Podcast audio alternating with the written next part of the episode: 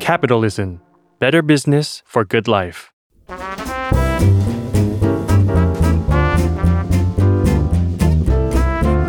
ปงนปตีธุรกิจรอบครัว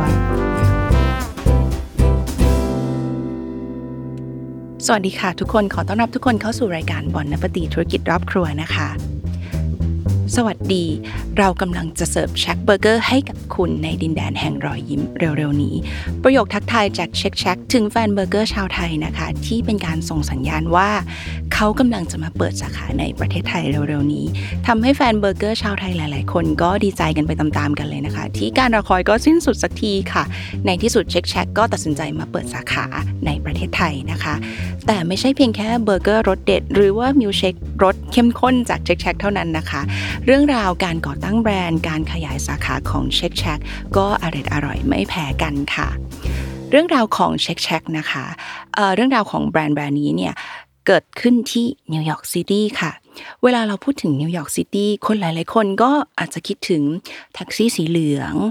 อาจจะคิดถึงเทพีเสรีภาพ หรือว่าถ้าเกิดเป็นฉากในหนังนะคะ ที่เราเห็นกันบ่อยๆ เลยก็คือฉากไทม์สแควร์นะคะ แต่จริงๆ แล้วมีอีกสถานที่หนึ่งค่ะ ที่ก็โด่งดังไม่แพ้กันค่ะ มันเป็นอารีนาขนาดใหญ่นะคะ ที่ชื่อว่า Madison Square Garden ค่ะ Madison Square Garden เนี่ยสำหรับคอคอนเสิร์ตหรือว่าคอกีฬาหลาย ๆ คนก็น่าจะรู้จักเป็นอย่างดีนะคะ แต่ว่าถ้าเกิดว่าเราเดินนะคะจาก Madison Square Garden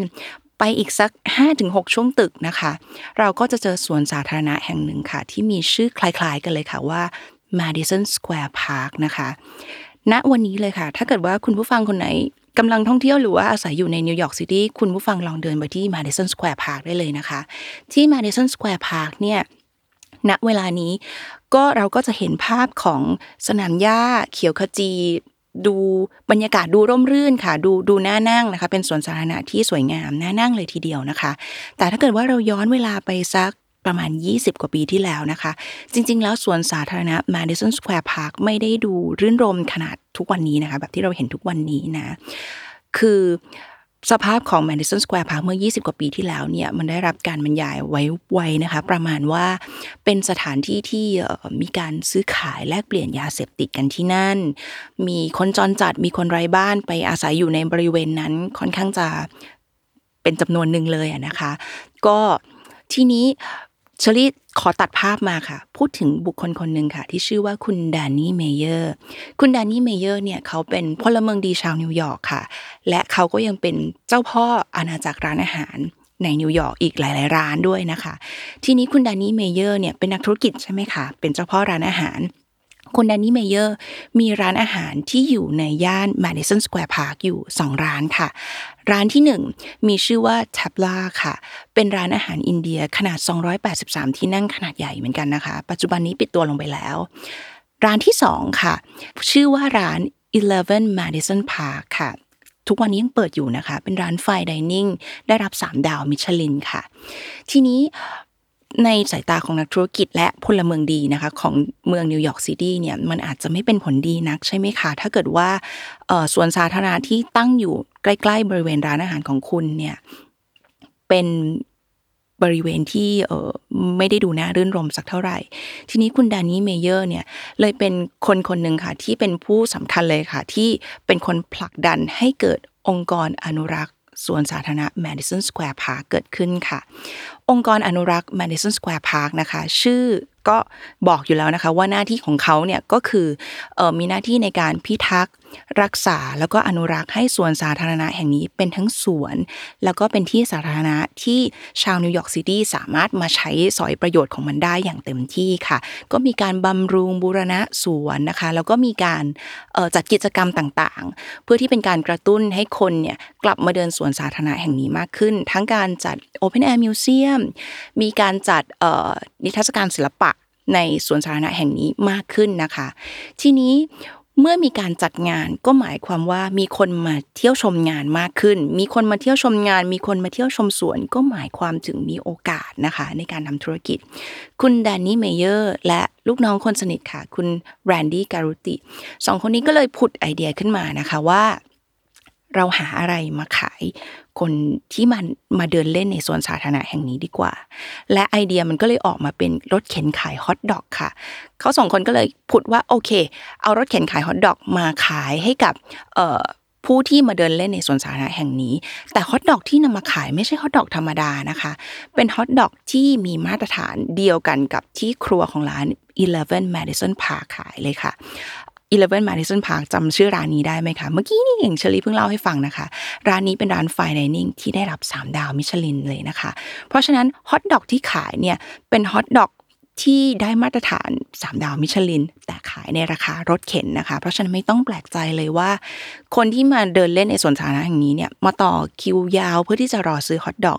จากที่ต่อคิวกัน 10 คน ก็ยาวเป็น 20 คน จาก 20 คนก็เป็น 50 คนจาก 50 คนก็เป็นร้อยคนเลยนะคะ คือคิวยาวเลยค่ะ เป็นรถเข็นฮอทดอกที่ขายดีมากๆนะ ตรงสวนสาธารณะ Madison Square Park ต่อมาค่ะ คุณ แดนนี่กับคุณแรนดี้เขาก็ไม่ได้ทำอะไรกับเจ้าเจ้ารถเข็นฮอทดอกเนี่ยนะคะจนกระทั่ง 3 ปีต่อมานะเอ่อในปี 2004 เมืองนิวยอร์กได้เปิดให้เช่าพื้นที่ kiosk รอบๆสวนสาธารณะ Madison Square Park ค่ะ คุณดานี่เมเยอร์เลยหยิบ napkin นะคะมาสเก็ตคิดคิดเขียนเขียนค่ะ ถึงไอเดียแรกที่จะทำเป็นร้านเบอร์เกอร์ริมสวนสาธารณะ และไอเดียนั้นก็ถูกพัฒนาขึ้นมาเป็นร้าน Shake Shack ที่เราเห็นในปัจจุบันนี้ค่ะ คอนเซปต์ของร้าน Shake Shack นะคะก็คือว่าเป็นคอนเซปต์ที่ว่าเขาจะให้พลเมืองดีมาเสิร์ฟอาหารสดๆ มาทำอาหารสดๆ แล้วก็เสิร์ฟให้กับคุณทานนะคะ ทีนี้ไม่ผิดคาดหรอกค่ะ ร้าน Shake Shack ก็ขายดีเป็นเทน้ำเทท่านะคะ คนแน่นร้านเลย แต่ว่าทั้งคุณแรนดี้แล้วก็คุณแดนนี่เมเยอร์โดยเฉพาะยิ่งคุณแดนนี่เมเยอร์ก็ไม่ได้ตัดสินใจที่จะขยายร้านเป็นสาขาที่ 2 สาขาที่ 3 ไปแบบ ด้วยความรวดเร็วหรือว่า หรือหรือว่าในในเร็ววันนั้นๆน่ะนะคะ หลังจากที่เปิดสาขาที่1นะคะเหตุผลตรงนี้เองคุณแรนดี้เนี่ยเคยให้สัมภาษณ์ไว้กับ Forbes ค่ะว่า ด้วยเหตุผลที่เรียบง่ายที่สุดที่ทำให้ Shake Shack ได้ก้าวมาจนถึงทุกวันนี้นะคะ ก็เป็นเพราะว่า Shake Shack คอนเซปต์ของร้าน Shake Shack เนี่ยไม่ได้ทำขึ้นมาเพื่อให้มันถูกทำซ้ำได้ง่าย ๆ จุดประสงค์เดียวของ Shake Shack ในวันนั้นนะคะ ตั้งแต่ day one ที่ทำขึ้นมาเนี่ยก็คือว่าอยากจะให้มันเป็นส่วนหนึ่งของสวนสาธารณะนะคะ อยากจะให้มันเป็นส่วนหนึ่งของ community นั่นเองนะนั่นก็คือเหตุผลที่ว่ากว่าจะตัดสินใจขยายความอร่อยออกไปนอกแมนฮัตตันก็ ปาเข้าไปนู่นค่ะ ปี 2010 นะคะ สาขาแรกที่เปิดออกนอกแมนฮัตตันก็คือที่ไมอามีค่ะ และหลังจากนั้นก็มีการขยายความอร่อยออกไป ไม่ใช่แค่นอกแมนฮัตตันแล้วก็ไมอามีแล้วนะคะ แต่มีการขยายสาขาออกไปนอกสหรัฐอเมริกาด้วยค่ะจนกระทั่งนะคะในปี 2015 ค่ะ มีการตัดสินใจนำเอาเช็คแช็กเข้าสู่ตลาดหุ้นนิวยอร์กค่ะ NYSE New York Stock Exchange นะคะ เอ่อ ราคาที่เปิดใน New York Stock Exchange นะคะในเดือนมกราคมเนี่ยเปิดอยู่ที่หุ้น Shake Shack หนึ่งหุ้นนะคะ21 ดอลลาร์สหรัฐ และเดือนพฤษภาคมในปีเดียวกันนั่นแหละค่ะในปี 2015 ราคา Shake Shack ไปอยู่ที่ 90 ดอลลาร์สหรัฐต่อหนึ่งหุ้นนะคะ และอย่างที่เราเห็นค่ะ ความอร่อยของ Shake Shack ทุกวันนี้ก็ได้เดินทางมาที่ประเทศไทย ด้วยมูลค่าของบริษัทกว่า 2,000 ล้านเหรียญแล้วค่ะเช็คแช็กถือเป็นบริษัทที่พัฒนาทั้งความอร่อยนะคะ แล้วก็พัฒนามูลค่าของบริษัท มาได้ไกลภายในระยะเวลาเพียงแค่ประมาณ 20 ปี มาได้ถึง 2,000 ล้านเหรียญ จากรถเข็นขายฮอทดอกสู่บริษัทมูลค่า 2,000ล้านเหรียญภายใน 20 ปีเลยค่ะ และนี่คือเรื่องราวของเช็คแช็กนะคะ ความอร่อยที่กำลังจะเข้ามาเสิร์ฟในประเทศไทย